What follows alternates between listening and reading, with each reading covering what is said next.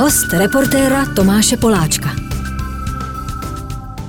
Dalším hostem reportéra u nás v Trulářské ulici je Petr Hrabalík, zvaný Hraboš, lídr skupiny Našrod, eh, legenda českého hardkoru.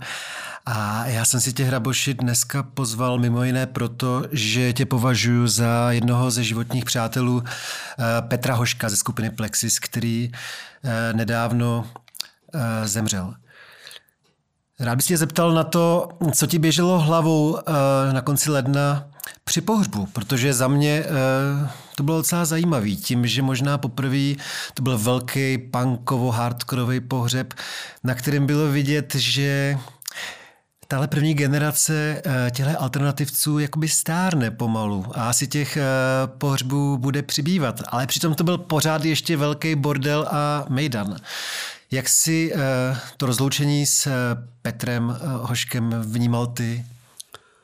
No, tak on ten pohřeb měl vlastně dvě takové části. První byla pro takový úzký okruh přátel. Byla tam maminka Heda, což byla vlastně zpěvačka od Skiffle Contra, kdysi dávno v 60. letech. To byl prosím tě nějaký folk takový? To byl folklorní a folková skupina. Ona tam zpívala a on uh, vlastně to vedli bratři Traxlerové a uh, ten jeden z nich, ten Petr Traxler, tak Petr o něm vždycky mluvil jako o svém adoptivním otci. Jako, takže on měl v podstatě dobrý hudební zázemí. Jako,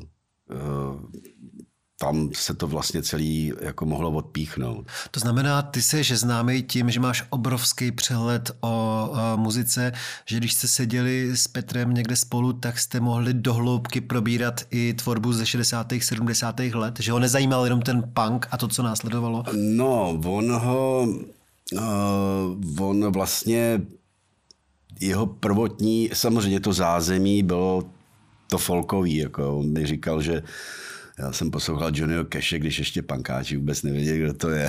Jako. a on potom vlastně byl ten přerod, e, když vlastně někdy v roce 82 nebo 83, nevím, uslyšel z z rádia, z nějaký zahraniční stanice, pravděpodobně kapelu Baskox a, a písničku Promises a tam prostě toho tak zaujmalo, že, že prostě se rozhodl, že tohle je ta věc, která ho zajímá a kterou bych třeba i chtěl někdy jako dělat. Jako no. Myslím, že ještě jednou mi vyprávěl, že byl klíčový jeden z prvních koncertů Vysacího zámku pro něj, že to taky nakoplo, ale jenom se zeptám tebe, když takhle vyprávíš o něm úplně konkrétně, jaká píseň a jaká kapela byla zlomová pro další život, u tebe to byla která? Ve stejné době nebo v podobné době? Která píseň nebo která kapela ti změnila ten tvůj život při nejmenším posluchačský? Hele, to jsou vždycky takové iniciační záležitosti, které vždycky trvají chvilku. Jako, jo. jako první, co jsem já slyšel, eh, tak eh, jsem chodil, on u nás bydlel Streets a on byl takový countrysta, country, country and western, takže měl tam country and western písničky a on měl magnetofon B5 a já jsem si tam vždycky, já jsem si tam zaprvé za chodil k němu poslouchat uh, ty country písničky a on tam měl ještě potom pásky s Šimkem a Grossmanem, protože já mám humor rád vždycky, taky jsem tam poslouchal Šimka a Grossmana. A jednou jsem tam narazil nějaký, na nějaký pásek novej, tak jsem se ho pustil a tam zněli Uh, bylo to jakoby country and western, ale bylo to takový s těma elektrickýma kytarama. Tak jsem říkal, no tak to je dobrý. A to byly Creedence Clearwater Revival. Mm. Jako, jo. Mm-hmm. A hned potom, vlastně po těch Creedence Clearwater Revival na tom pásku, byli Beatles. Pamatuju si, co to bylo za desku. Bylo to, bylo to část desky Rubber Soul.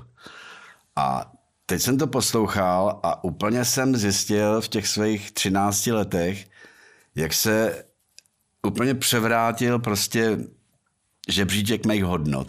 Byla to půlka sedmdesátek. Půlka sedmdesátek. Prostě najednou jsem, poslouchal jsem to a zjistil jsem, že prostě že, že se měním, jako jo, iniciace, jako jo. Hmm. Takovouhle iniciaci jsem eh, hudební zažil ještě několikrát. O dva roky později jsem, eh, protože já jsem, eh, neměl jsem desky, takže jsem si ty co kuci jezdili na ty burzy. Aha. Já jsem na ně nemohl jezdit, protože my jsme vždycky měli my jsme vždycky měli v neděli mistrák fotbalový s dorostem. Ty jsi hrál za Havlíčku Brod? Já jsem hrál za Havlíčku Brod, no, za dorost. Takže já jsem na ty burzy nemohl jezdit, protože ty byly vždycky v neděli ráno, jak a my jsme dopoledne hráli. Ale vždycky přivezli prostě nějakou desku a já jsem si ji eh, nahrál na ten, na ten magneták. A co se týče těch burz, to bylo zajímavé. Oni, ty desky byly docela drahý a protože uh, bylo dobrý, když ta deska byla nepoškozená, jako jo. tak ono se to nahrálo na nějaký takový základní pásek a z toho pásku si to vlastně všichni ty kamarádi nahráli. Takže ta deska v tom Halvíčkově Brodě prostě hrála jenom jednou a pak se mohla zase příští týden prostě na tu černou burzu eh, tam zase jet s ní a zase ji vyměnit jako za další. Jako, jo. A já jsem měl Eh, velice špatnou zkušenost, že jednou ten kamarád prostě přivez Led Zeppelin, byla to dvojka, a bylo to, přeskakovalo to, Navíc uh, jsem si to nějak hrál, nahrál na mono, takže ta, uh, vlastně to stará nahrávka, vlastně jsem přišel jednu stopu a bylo to strašný. Jako, jo. A koupil jsem si Maxel pásek, takový stříbrný a ptal jsem se potom asi za nějaký půl roku, co přivezli z burzy a on říká, no to se ti nebude moc líbit, to jsou zepelíni. A říkám, to nechci, ty jo, zepelíni, jako to, to praskalo, to, ale přitom za ty zepelíni nemohli, jako jo, ale ta nahrávka, jako jo. A, ale, ale my jsme nic jiného nedovezli a byl to koncert The Song Remains the Same, jako jo.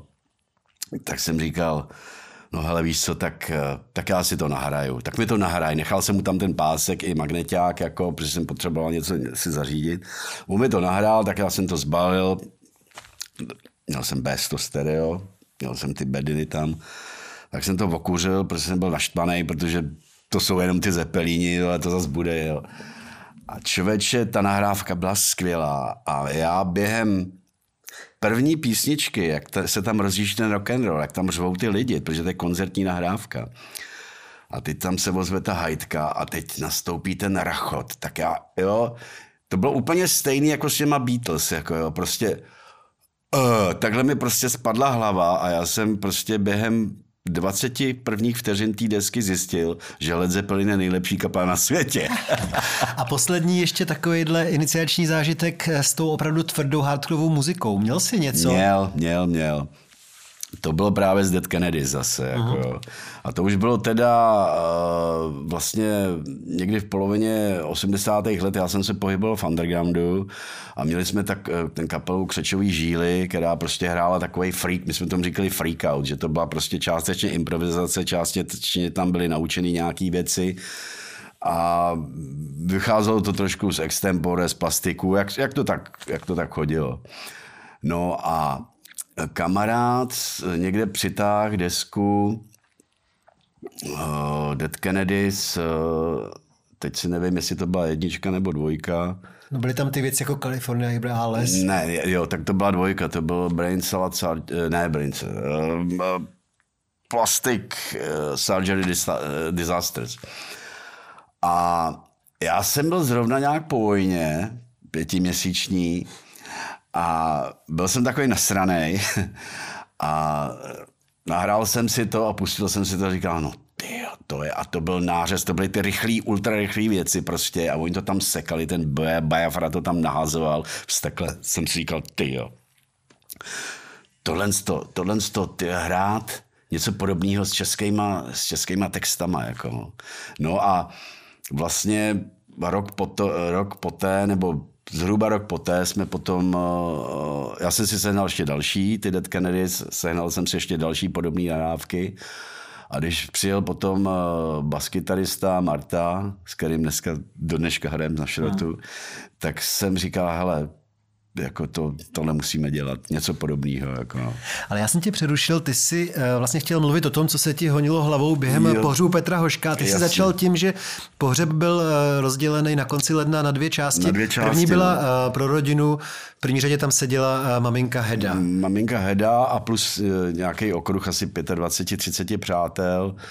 A já jsem měl tu čest, že jsem četl prostě tu, tu smuteční řeč, jako, což teda jako opravdu se musím přiznat, není teda moc, není to prostě příjemná záležitost. Jako, takže... Kolik třeba hodin to člověk ze sebe potí v tom stavu, kdy je jako zkroušený vlastně odchodem jednoho z nejlepších kámošů a ještě musí napsat. Tak já jsem, já jsem to pojal jako takovou, mm, takovou kompilaci, jako částečně tam byla nějaká částečná biografie, hlavně takový ty začátky tyhle ty věci a plus nějaký takový mm, pocity z osobních setkání prostě a z těch akcí, které jsme e, spolu prožili.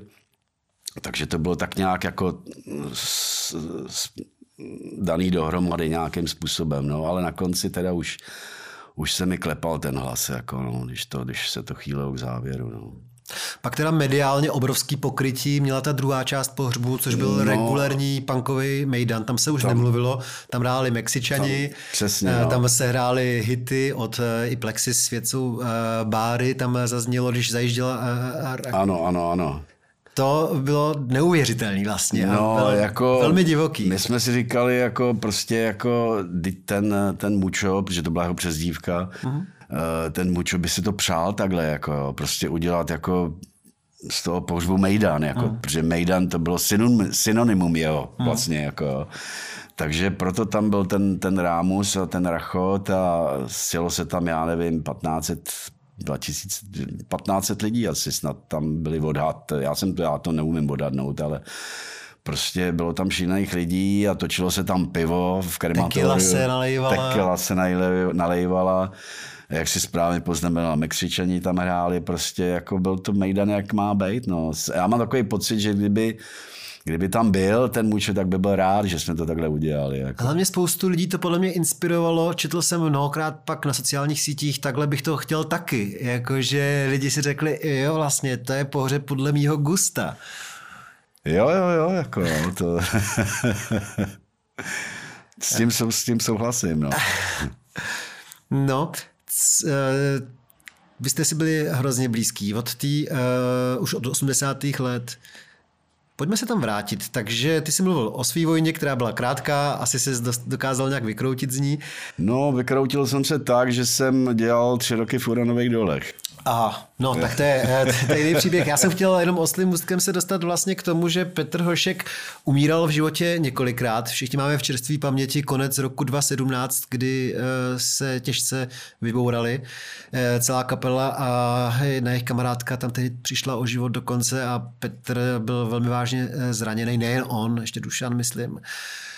Ale je tam stará historka, já jsem o tom s Petrem mluvil jednou ve zlých časech, což byla jedna z jeho oblíbených hospod, eh, že v roce 87 vlastně poprvé mu šlo uh, hodně o život, to nevím, jestli už se se znali. Petr tehdy právě kvůli tomu, aby se nemusel vracet na vojnu, tak nakonec proskočil u nich doma na Vyšehradě oknem a normálně to byl vážně míněný pokus o sebevraždu, který ho taky zrakvil, třeba na půl roku byl na vozejku a podobně. To jste no, se už znali? Neznali, neznali, ale tuhle historku samozřejmě znám, protože je profláklá hodně. On totiž tam to bylo daný tím, že on jeho vlastně protiprávně, protože mu bylo 17, sebrali fízlové STBáci a střískali ho a donutili ho prostě podepsat spolupráci. Jako, což bylo protiprávní, protože ne, nebyl plnoletý. Jako, Myslím, no, že to bylo taky pro Petra trauma potom hodně. To muselo strašný a hlavně jako jo, oni ještě tam bylo nějaký takový, že že eh, mu vyhrožovali, že když to nepodepíše, že prostě tahle ta přezdržka prostě bude následovat jako průběžně. No, takže on to podepsal, ale on se pak, eh, to bylo takový statečný, že on se neustále vyhejbal těm schůzkám s tím svým nadřízeným orgánem. Jako jo. A oni prostě věděli o tom, že se taky chce. Eh, tehdy se všichni chtěli vyhnout vojně tak oni to prostě zařídili tak, aby se prostě na tu vojnu na ty dva roky prostě tam šel. Jako no. No a pro ně jako pro svobodu myslného člověka prostě tohle to prostě byl kriminál zelený, že jo. Takže on tam musel jít, eh, eh, to prostředí ho traumatizovalo, pochopitelně. Takže když potom byl na opušťáku doma, tak udělal mejdán, jako protože to bylo jeho. No a potom vlastně z té lítosti, že se tam musí vrátit, tak prostě vyskočil z okna, no. A vlastně od té doby, myslím, že měl umělej kloup v koleni, no.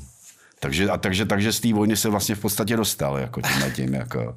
No, eh, je to eh, zajímavé, že Petr vlastně umřel mladý, ale měl toho za sebou hodně. A i tyhle, tyhle těch nešťastných eh, zdravotních problémů, že jo. V posledních deseti letech jsme párkrát zaznamenali epileptický záchvat, měl cukrovku, myslím. No, ale stejně to byl pro všechny teda obrovský šok, nebo ne? Asi pro tebe, ty si asi věděl, že na tom Petr není nejlíp, ale no, pro mě jako pro fanouška. On, on, se, on byl takový ten člověk, který se ze všeho vylíže, no. Hmm to je Počkej. právě to, jako že, že to je a teď to už to prostě nějak, to tělo to už nevydrželo, prostě ten celoživotní mejda, no. A když si e, vybavíš zase iniciační zážitek, ale v souvislosti s vaším eh, kamarádským vztahem, tak ten byl už po revoluci nebo ještě před? Ne, před, před. E, to bylo... Já jsem vlastně, když jsem, když jsem takhle začal chodit do těch pražských uh, hospod, protože já jsem do Prahy přišel v 87. tak jsem se napřed nejdřív rozlížel, jako nevěděl jsem, znal jsem tady jen vlastně málo lidí, tak uh, už tak nějak jako uh, se po hospodách o něm mluvilo, jako, prostě jako, že to je tady základní pankáč. A já potom vím, že nás někdo přezná, uh, seznámil. Já mám pocit, že to byl uh, Kačer, Ivo Kachtík, který vlastně to byl jeden z prvních pankáčů, který jsem v Praze poznal. Jako. A ten prostě měl kontakty na tyhle ty lidi, oni se scházeli v té kavárně Slávia. Takže mám pocit, že to byl Kačer, který mě jako s ním seznámil, tak jako seznámení, jako nazdar, nazdar. Takže to bylo divný, protože uh, on vlastně v té době, jo, on prožíval takový to, uh, krátký svý období skinheadství. On byl skinhead taky. Já si vzpomínám, já jsem to prožíval, protože mi bylo nějakých 13 a člověk to vnímá hodně. On tehdy měl dvě období, podle mě. Za prvý tak koketoval jakoby s tím skinheadstvím několik měsíců, možná rok, ale taky měl období flanelový košile. To bylo eh, později, to bylo později. A takový Guns N' Roses, Axl Rose pozdě, trošku. To bylo později, jako tady to bylo prostě jako takový skinheadský, eh, skinheadství jeho, který teda jako mučuje, nebo byl nekonfliktní člověk. Jako jo. Takže tohle to vlastně já vím, že byl, on byl asi naštvaný z té vojny prostě, tak prostě byl takový. No to rebelie prostě, proti systému. Rebelie prostě antisystémová, ale to byl takový, já vím, že Fanánek, Fanánek říkal, uh, Petr Hošek, Franta, Ferda Mravenec, vedoucí skinheadů. no, prostě... Ten má co říkat, fanánek. No, no. Ten měl tak, taky svoje období, kdy no. teda hodně se hlásil Ale Je teda fakt, že jako všichni říkali, že mu to hrozně sluší tomu Huškovi. Jako, jemu slušelo že... všechno, do takových do 40, do no, 45, no, no. to byl krásný klub. No, takže, takže jako, ale on to teda, říkám, to trvalo nějak tři čtvrtě roku, jako pak to říkal, pak, pak, pak to prostě zabalil. Ale v podstatě jsme se začali scházet, protože já jsem začal chodit ke zpěváčkům, kde prostě mm, se tyhle ty party scházely. Nahoře vždycky seděli máničky, tam jsem znal, že tam chodí svědek, kamarád z undergroundu. Mm. Dole, tam, tam byly takový tři schůdky a tam v té dolní místnosti, tak tam chodili pankáči uh, Novovlňáci a Viktor Hyde. Jo, jo, Viktor taky byl na pohřbu. Taky, taky, no. Takže, takže tam uh, jsem začal chodit jako a potom vlastně uh, já mám takový pocit, že já jsem byl ten člověk, který možná přispěl k tomu, že se Plexis zase dali dohromady. Jakým protože způsobem? Oni totiž ty Plexis skončili, to byla ta první éra, ta punková, vyloženě, tak skončili někdy nějak na začátku 680. že se to prostě rozešlo. A on potom teda byl na té vojně, pak měl ten pád, pak hrál vlastně na baskytaru v kapele do řady a tak nějak jako byl, nosil toho bombra jako a ale já tak, ale, ale mám takový pocit, že prostě podvědomě si říkal, jako, že by ty Plexis prostě chtěl nějak, nějak dohromady. A byl někdy v říjnu 88 byl uh, punkový parník, kde hráli tři sestry, Vanastovy věci a měli tam hrát hrdinové nové fronty, ale ty to nějak odmítli. No a Kačer, jak mě znal, prostě tak ten hned říká, hele, na šrot, jako halíčku brod. Jako. A to jsme měli zase... Ze stejného města jako HNF. No, oni jsou z Jihlavy. Oni jsou z Jihlavy, oni jsou kousek, z Jihlavy. kousek, kousek prostě jako, region. no. no ale Kačer mě znal jako, tak říká, to je výborná kapela, jako, protože, a to byl, to byl vlastně náš asi třetí nebo čtvrtý koncert, jako, takže jsme byli delegováni do toho, na ten, na ten parník, hráli tři sestry, Vanastovy věci a pak jsme hráli my a pak za mnou přišel Hošek, jako, protože jsme se už, už jsme se znali podle vedení a říkal, hele, prosím tě, nepůjčil bys, já tady mám kamaráda, nepůjčil bys mu kytaru, Uh, my bychom zkusili nějaký, dát dvě písničky od Plexis, jako, protože on tam s Vanastovými věcma hrál Áda Vytáček, jeho vlastně bubeník z té první sestavy Plexis. No a tak nevím teda, jestli to byl Johnny Chaos, to si už nepamatuju, jako jo, ale prostě odehráli tam uh, dvě, dvě nebo tři písničky, pak myslím ještě, že hráli nějak tři sestry, tak se tam potom upilo, jako. A já si myslím, že to byl ten impuls, že prostě jako to šlo, zjistil, že to jde, tak prostě dal Plexis dohromady a když už byl potom, pak byl nějaký koncert v Ticháči někdy v prosinci, vlastně to bylo za dva měsíce potom a tam už hráli Plexis. Tam už byla ta sestava s Vytáčkem, Pavel Brož na baskytaru a Johnny Chaos na kytaru a Mučo tam zpíval. Johnny Chaos, to z něj úplně připomněl. Johnny Chaos ten měl vždycky velký problémy jako zdravotního rázu a životo, životosprávního rázu. Ten ještě žije? Ten žije, no. Byl na pohřbu? Člověče, já, je, já nevím. Já, asi jo, já jsem ho tam nepotkal, ale, ale údajně tam byl. Jako no. Jo, protože pokud životospráva Petra Hoška byla dost příšerná, tak tady Johnny Chaos měl ještě horší. No, tak tady u toho Johnnyho tam, tam to byly ty jak říkám, látky způsobující změny vědomí. No. to musel být krásný zážitek, ten parník, ale nechali vás dohrát tehdy do konce policajti? Asi nechali. No tak jako, když je to na vodě, hmm. tak jako jak to můžou zastavit? jako žádná, jako já ne, nevím, jestli existovala nějaká, nějaká říční policie, ale prostě... ale výborná sestava, ne? Jakože vanastovky, tři sestry, tři sestry vy, a ještě pár písniček od Plexis. No, tak Co jako... vás uh, hodně zblížilo jako vás dva jako lidi? Co jste měli spolu společného? Zpěváčkovi. Takže chlast. A co kromě chlastu? Jasně, že... si chodil ke zpěváčkům a tam se prostě, tam se popíjelo a vedli se keci, řeči. A jste si sedli, evidentně. Tak byli jste oba dva jako hudebníci, měli jste On teda, musím se přiznat, že jeho největším kámošem byl Sáček. Jako, jo. To, byl, to byl člověk, který byl ještě starší než já. A to byl jeden taky z prvních pankáčů vlastně a který byl, on měl takový, eh, on to byl takový jeho mentor, takový guru, jako jo. A já jsem Sáčka samozřejmě taky, ten tam chodil těm zpěváčkům taky, jako jo. Takže to jsem taky jako velmi dobře znal, jako a to byl výborný člověk, jako. On měl takový, uh, když, když se schylovalo k nějakým, nějakým, řekněme, konfliktním záležitostem, tak ten sáček to dokázal prostě uklidnit. Třeba řekl nějaký, nějakou, nějakou, nějakou hlášku a všichni se zasmáli a skončilo to. Jako. On měl, měl dar prostě ty lidi uklidňovat. Jako, no.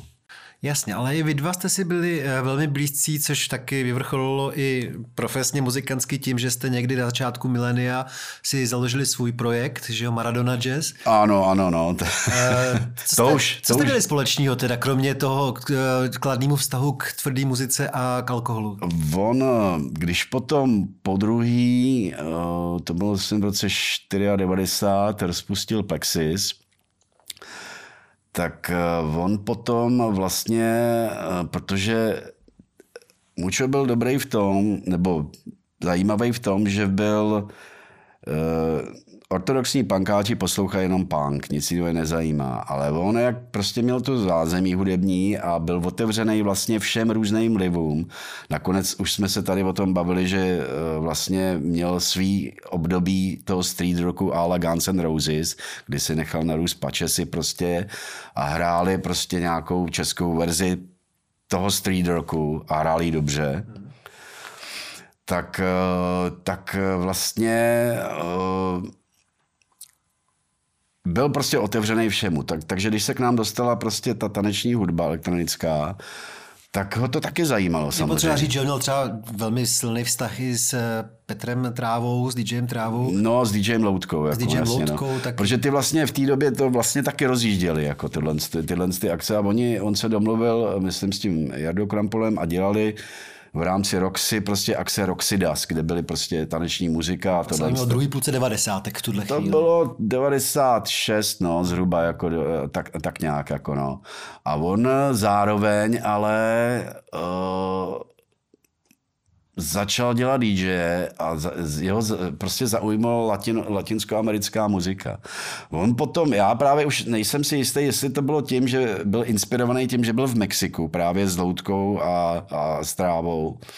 Nebo jestli už někde předtím to nějak, někde ho to zaujmulo. Jako, jo. Takže on prostě většinou hrál v chilloutech, protože to bylo mimo tu elektronickou scénu. Nehrál house. Nehrál house. Jako on tam občas tam něco dál, jako, ale hlavně to bylo to latino. Takže, takže dělal prostě DJ a hrál latinskoamerickou muziku. No a uh, mezi tím teda už zase obnovil Plexis, jako, eh, to znamená, tam byla ta nová nejstálejší sestava, kde byl ten Dušan Lébel na kytaru a uh, Martin Švec na bicí a potom tam přišel vlastně ještě Zdeněk Petr Prostě na kap- kytaru. Sestava, která hrála ještě do předloňska snad. No, Zdeněk Petr tam, on tam byl nějaký určitý období, eh, hlavně okolo desky, eh, už mi to kroutí nohy, která se mi teda líbila jako nejvíc. Jako, Jestli líbila to třeba, nebo To je, to je taky dobrý, tam jsou taky takový, takový uh, důležitý písničky, ale jako, tako, jako celek deska se mi líbilo to, už, už mi to kroutí nohy. Ale to je jedno. Uh, no a mezi tím na šrot prostě vždycky uh, načmuchal nějakou muziku a snažil se ji implementovat do, do toho hardcoreu. Jo. To znamená, najednou vlastně eh, někdy od toho 93. jsme třeba hráli rychlé věci, ale už tam byly i pomalejší, už tady byly vlivy, já nevím, grunge, vlivy New Yorkského hardcoreu, prostě crossoveru, ale v No More. A to jsme to se to snažili nějakým způsobem takhle z toho. A v té druhé půlce eh, devadesátek prostě jsem přišel acid jazz, jako. No, on, tady, on byl tady dřív, jako, ale my jsme ho poznali, jako. Takže jsme chodili na acid jazzové koncerty a říkali jsme si, tohle bychom tam mohli jako taky vrazit do toho na šrotu prostě. A vím, že vznikla písnička Funky Town, kde se jakoby, kde, kde sketuju, se snažím sketovat jako. A udělali jsme asi tři nějaký funkové věci prostě. Mezitím jsem taky už i repoval jako do nějakých, eh, že to byla ta písnička s tím dlouhým názvem 21 Reasons Why, why Eh, Proč bílí muži neměli skákat, nebo no, takový, no, to už je strašně proč- dávno. To si... No, no, no. A to se bavíme o našrotu. To je jedno. Aha. No, takže, takže eh, náš rod prostě měl i nějaký funkové věci a my jsme v té době začali chodit do vinárny u sudu s mučem. Nebo já jsem tam chodil o něco dřív a on se tam objevil a on vždycky tak nějak jako zavětří a zjistí, jo, tohle je, tohle je ono. Jako. To, to, měl, to měl zmáklý. Tohle jako. zavětřil Jaroslav Za- Hašek ve Světlí nad Sázavou a už se nevrátil do Prahy nikdy. Došel do, Lip, do, Lipnice, Lipnice a no, tam jasně, dopsal no. Švejka a No, umřel, no, nebo no. nedopsal, no. A tohle to prostě, mučo prostě jako, jo, tady se mu bude líbit. Jako. No, takže jsme tam chodili, chodili jsme tam nejenom tam popíjet, ale potom eh, jsme tam chodili i na ty fotbaly, sledovat to mistrovství, že tam mistrovství Evropy, eh, ligu mistrů, koukali jsme tam na Slávy, naši oblíbenou, protože byl velký fanoušek Slávy Prahy. Prahy. Já Byly ty taky. časy, vzpomínám, jak nosil to velký sombrero mexický ve Ano, ano, ano, ano, ano, ano, ano. V tom, v tom dokonce, když hrál u sudu svůj DJský set, tak taky v tom sombréru hrál. Jako no. No a uh, tak jsme tam nějak seděli a popíjeli jsme a a on říká, hele člověče, eh, to latino, je, je, je to v pohodě, jako, ale chtěl by to čím oživit. A já jsem říkal, ty vole, já jsem o tom právě přemýšlel. Hmm. Co kdybych eh, jako co kdybych jako, ty tam hrál jako něco, ty tam hraješ to latino a já bych do toho sketoval, prostě snažil se to nějak doprovázet jako nějak hlasově, jako. A on říká, no dobře. Takže on to v podstatě to vzniklo jako duo napřed, jako duo, že to bude. A potom vlastně on říká, no hele, a Jarda Suchlej s nikým nehraje, což byl taky bubeník Plexis a Michael's Uncle, eh, s kterými vlastně Mučo taky hrál. Tam se naučil hrát dobře na baskytaru, Michael's Uncle. No, takže že bychom to dali dohromady. No a teď jsme hledali název, tak protože on je, byl fanoušek Mexika a Argentíny, tak pak jsme se shodli na, kdo je z latinskoamerického fotbalu nejslavnější Maradona, že jo. No a to bylo, to bylo takový, tak jsem hned, já jsem říkal, no a teď jsem říkal ten jazz, jako, esi jazz, prostě to jelo, jako, to byly dvě základní slova, Maradona a jazz. A já jsem říkal, teď jsem vymýšlel takový, takový ty přesmičky různý. Dona Mara Jazz, Dona. A on se tak na mě podíval, ty vole, proč, ty vymýšlíš tady takový píčoviny? Normálně dáme Maradona Jazz, ne? Jo, prostě rychlý punkový řešení. Jako. takže, takže byla Maradona Jazz, tak jsme to dali dohromady. Eh, já jsem, eh, vím, že kdy to, kdy, kdy to bylo poprvé, on hrál v chill outu v Akropoli. Uh, velký sál a tam vzadu za schodama je ten bar a tam se tam DJ, tam byly DJ, DJský sety. Mm. Takže jednou jsem vlastně, když, když jsme se o tom bavili, tak jsem to tam zkusil takhle No, byl jsem takový schovaný radši, jako pro jistotu, kdybych to zkazil, ale docela to tam sedělo. A on pak právě říkal, no tak ten Jarda Stuchlý ještě na bicí, tak to je jasný.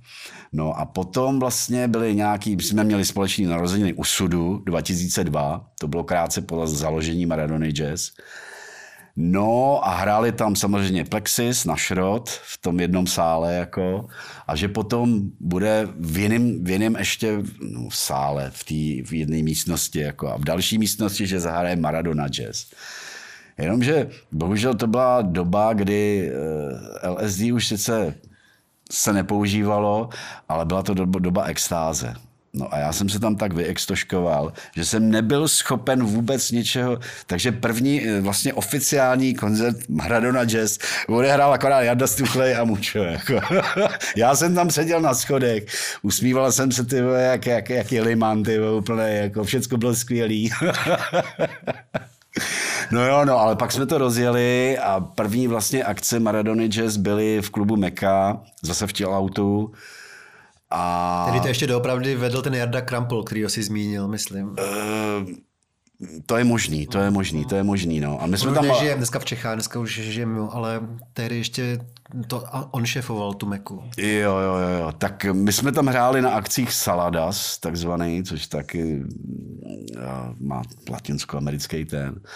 No a, hele, a zjistili jsme, že, nebo Mučo zjistil, já jsem to nevěděl, že existuje ještě jeden DJ, který pouští latinskoamerickou muziku a to byl DJ Baltazar. Uh-huh. No takže tam se to vlastně, v té mece se to vlastně v tom chill outu, protože my jsme byli chill, chill outová záležitost.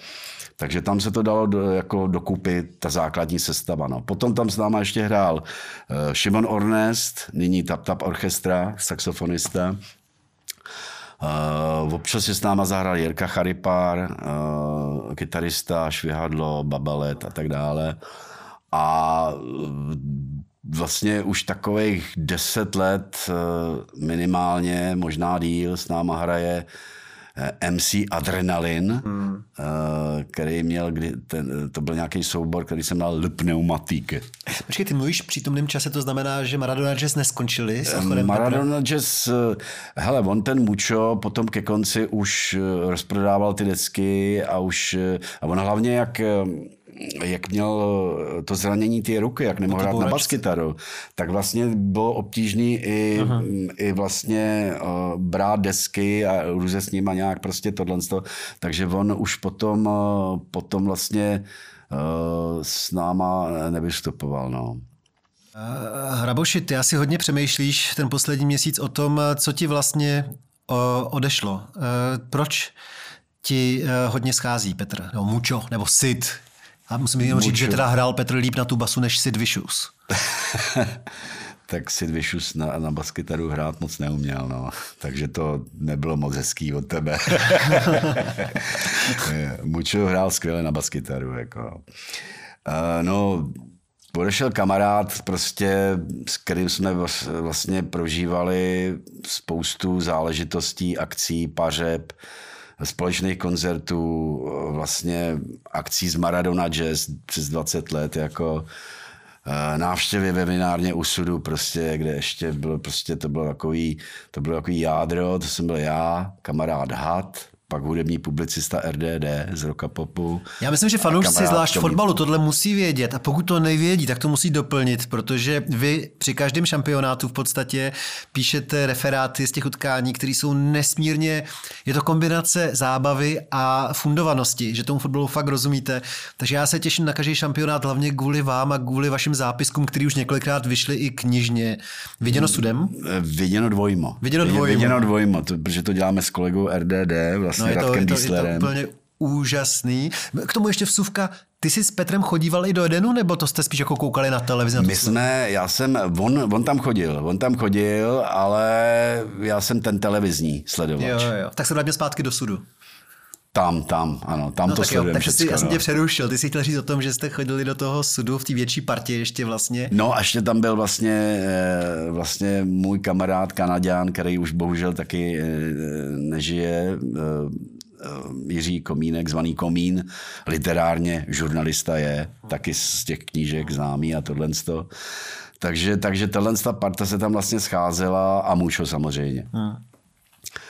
Eh, Muču jenže, eh, samozřejmě Muču v takový ten radar hospodský byl vyšší, jako větší, širší, jako on chodil k jelínkům, chodil těch zlejch časů, jako bancetům, jako prostě t- kdekoliv prostě, kam, kamkoliv prostě zapad. Já ti zase přeruším, já jsem nikdy nepochopil toho spotřebu piva, protože ta byla, já takového člověka druhého neznal, on byl schopný vypít podle třeba 20 piv za den. No jo, no to prostě jako, no hlavně on to dokázal táhnout, on to dokázal táhnout prostě do rána. Jo. Ale on mi jednou říkal, že třeba i v noci tak jako bez děky, tak jako v polosnění, polobdění vypije pár lahváčů. no, tak to byl mučo, no. To... Myslíš, že mi kecal? No, on byl taky, taky, on byl taky dost velký fabulátor a mystifikátor. Jako, pábitel. Pábitel. Já, já říkám, tohle to byl opravdu ten jeden z těch hrablovských pábitelů, jako mučo, ano, přesně to. E, co vlastně mi na něm chybí to, že on vždycky, když někam přišel, tak se to tam nějak rozsvítilo, jako jo, že prostě byla dobrá nálada. Jako jo. Byl to hezký, charismatický člověk vlastně. Vtipný, byl strašně vtipný. Na čem jako. byl ten jeho uh, humor založený z tvého pohledu? Uh, hele, on vycházel z té trilogie toho filmu o těch homolkových. Hmm. To bylo, to bylo, to bylo prostě, to byly mantry, ty, ty hlášky, to tam prostě sypal jako. Za druhý eh, uměl skvěle vyprávět vtipy. Jo jako vypointovat vtip, jako to hned jako tak někdo neumí. Jako. Já to neumím. Já, když vyprávím tip, tak než ho dovyprávím, tak půlka lidí usne. Hele. Ale on prostě to uměl, tohle. Jako. On měl a měl přirozený talent vlastně i herecký, což si myslím, že je uh, u něj vlastně jeden z dalších nenaplněných talentů, protože on v podstatě taky, co se týče té tý basky tady, hrál na ní skvěle, ale co mi říkal eh, třeba Dušan Lébel, tak na ní netrénoval vůbec. Jo? Ta se válela ve zkušebně a on vždycky, když odjížděli na, na, na koncert, tak prostě vždycky se na ní podíval a, a, a říká, tak co, trénovala si? Trénovala k té baskytaře. Jako. Takže, takže prostě eh, si myslím, že by byl i dobrým hercem. Jako. On taky se několikrát myhl ve filmech. On se myhl, ano, on se myhl. Eh, vždycky vzpomínal na natáčení Howling, protože to Howling 3, to bylo, to bylo takový ten příšerný c horor, nějaký američani to tady to, a potřebovali tam právě nějaký pankáče a novovlňáky. Takže oni, eh, celá ta parta pražská pankáčů se tam sešla jako kompars, jako a hráli v Howling, prostě byli různě tohle a vím, že měli problémy s policajtama a, a že prostě eh, oni říkali, no ale my jdeme na natáčení, my natáčíme. Jako. Počkej, takže to bylo, to bylo, to bylo ještě to, na konci 80. To bylo v 85. roce, jako, to bylo to někdy, někdy, někdy 18. Potom se vlastně, eh, pak byl nějaký film Mravenci nesou smrt, mm, nebo něco mm, takového, mm, tak tam byl zase jako parta těch záporáků, jako těch, těch pankáčů, jako, tak jsem tam taky myhl. No a pak se myhl v tom uh, Steindlerově filmu Vrať se do hrobu. Vrať se do hrobu. Kde dokonce má jednu repliku. Nevíš, co tam říká, to si musím pustit. No, ale vy starší jste tady vy. Něco takového. Jako. A on, jak, tím, jak uváděl koncerty, nebo když nám křtil desku, jako, když, jako, jak mluvil, jako, tak on byl přirozený entertainment. Hmm. Jako, jo, prostě jako on eh, tohle to uměl. Hmm. Ale eh, když teda, pardon, ještě ne, chceš dodat?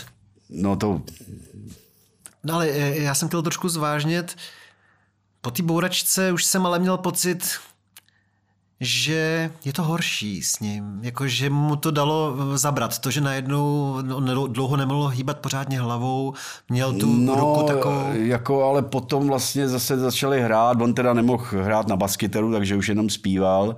Proto tam byl ten Eda, vlastně z Apple Juice. Hmm, hmm tak eh, vlastně eh, jako hráli furt jako ty koncerty byly dobrý, já jsem byl, jako, měli jsme nějaký společný, jako, jako hrál dobře, jako šlapalo jim to skvěle. Jako, jo. Ale měl jsem pocit, Ale... že třeba často je v takový finanční tísni, asi covid tomu nepřispěl taky, že jo? Že... Jo, ty už se bavíš o tomhle období, no, jako, tak jako ten covid, protože ten, ten ho zbavil toho, co měl nejradši a to byly ty naštěvovat ty bary a ty podniky, ty hospody, vinárny. Prostě. Já jsem měl poradit, ne?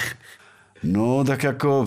Nebylo konkrétně u sudu jednou nějaká šťára, že tam během lockdownu my našli asi tam, 50 my, lidí. My jsme tam totiž jako tak nějak zašli, no, ale... já jsem si to myslel, to, no, že tohle, to byl ty. No, ne, takhle, ale já tohle jsem tam nezažil, jako to bylo nějak, buď to, buď to, to bylo předtím, nebo potom, jako, že tam se chodil furt, jako, co se budeme povídat.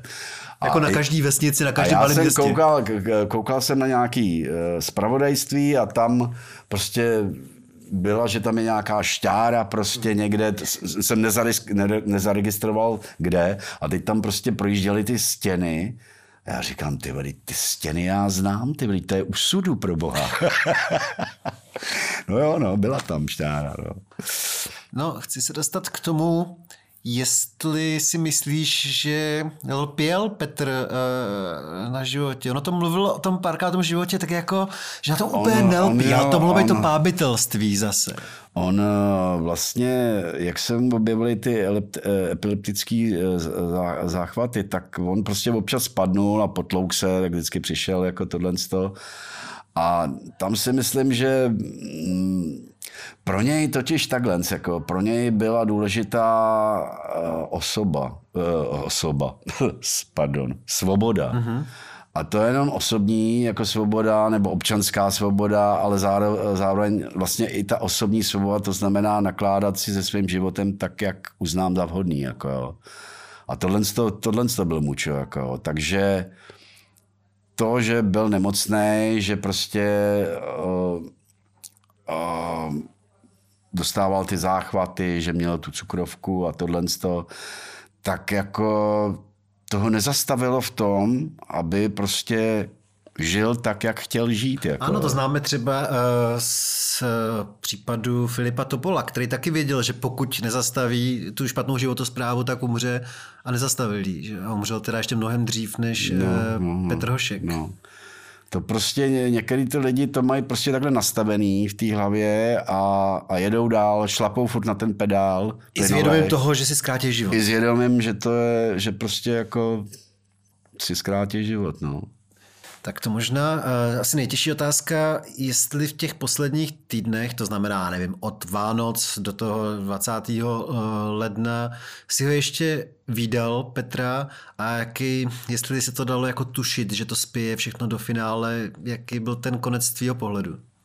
No, tak on napřed ležel na Karláku, tak tam jsme byli, tam jsme byli, to bylo když vyhrála Argentína mistrovství světa vlastně. Ten Takže den. vlastně 16. nebo kolikátého prosince? 18. Uh-huh. Tak Což pro tebe byl opravdu velký zážitek euforický. my jsme se tam zmastili u toho sudu a pak já jsem prostě ještě navrh, jako musíme tuhle tu zprávu říct tomu Mučovi. Takže... Já tě přeruším. Tady byl v té době na podcastu největší fanoušek Argentiny v Čechách, Čurby, který, Čurby, no. Eh, který se vrátil zrovna z toho finále. Z letadla přišel sem, zahalený do argentinské vlajky a já jsem neviděl v životě někoho takhle v euforii. On je abstinent, ale on zářil, jako měl sobě flašku tvrdýho. No, no, takže my, my, jsme se samozřejmě opili jako, a jsem říkal, ale musíme to říct Mučovi, že Argentina vyhrála. Tak jsme tam šli za ním a no, jako do, dokonce nás tam i pustili, když to z nás asi, nebo země to muselo táhnout. A tak jsme to řekli a on byl takový už, eh, asi byl pod práškama, jako, že prostě jako tak nějak na, eh, jako, bylo to takový nějaký, jako, no a já jsem tam potom byl asi o tři dny později, to už jsem tam byl normálně ve dne, tak to jsme spolu jako mluvili, on se nás pamatoval, že jsme tam byli, jako. No a snažil jsem se ho prostě přesvědčit, jako že, že pankáči neumírají v posteli, ale na pódiu, ty vole, tak ať se, ať se kouk, koukne, koukne vykurírovat prostě a nastoupit z plexis, jako. A on tak nějak, jako když jsem začal mluvit těch plexis, tak se tak nějak jako rozsvítil, jako, ale potom zase tak jemu bylo už špatně rozumět, jako. No pak jsme za ním byli ještě s kamarádem Hadem, to, bylo, to už byl v Bohnicích. A já tě teďka přeruším, eh, tohle si necháme, eh, tuhle tu poslední vzpomínku, asi na poslední setkání do závěreční části, kterou odemykáme jenom pro eh, naše největší fanoušky, kteří nás podporují na Patreonu.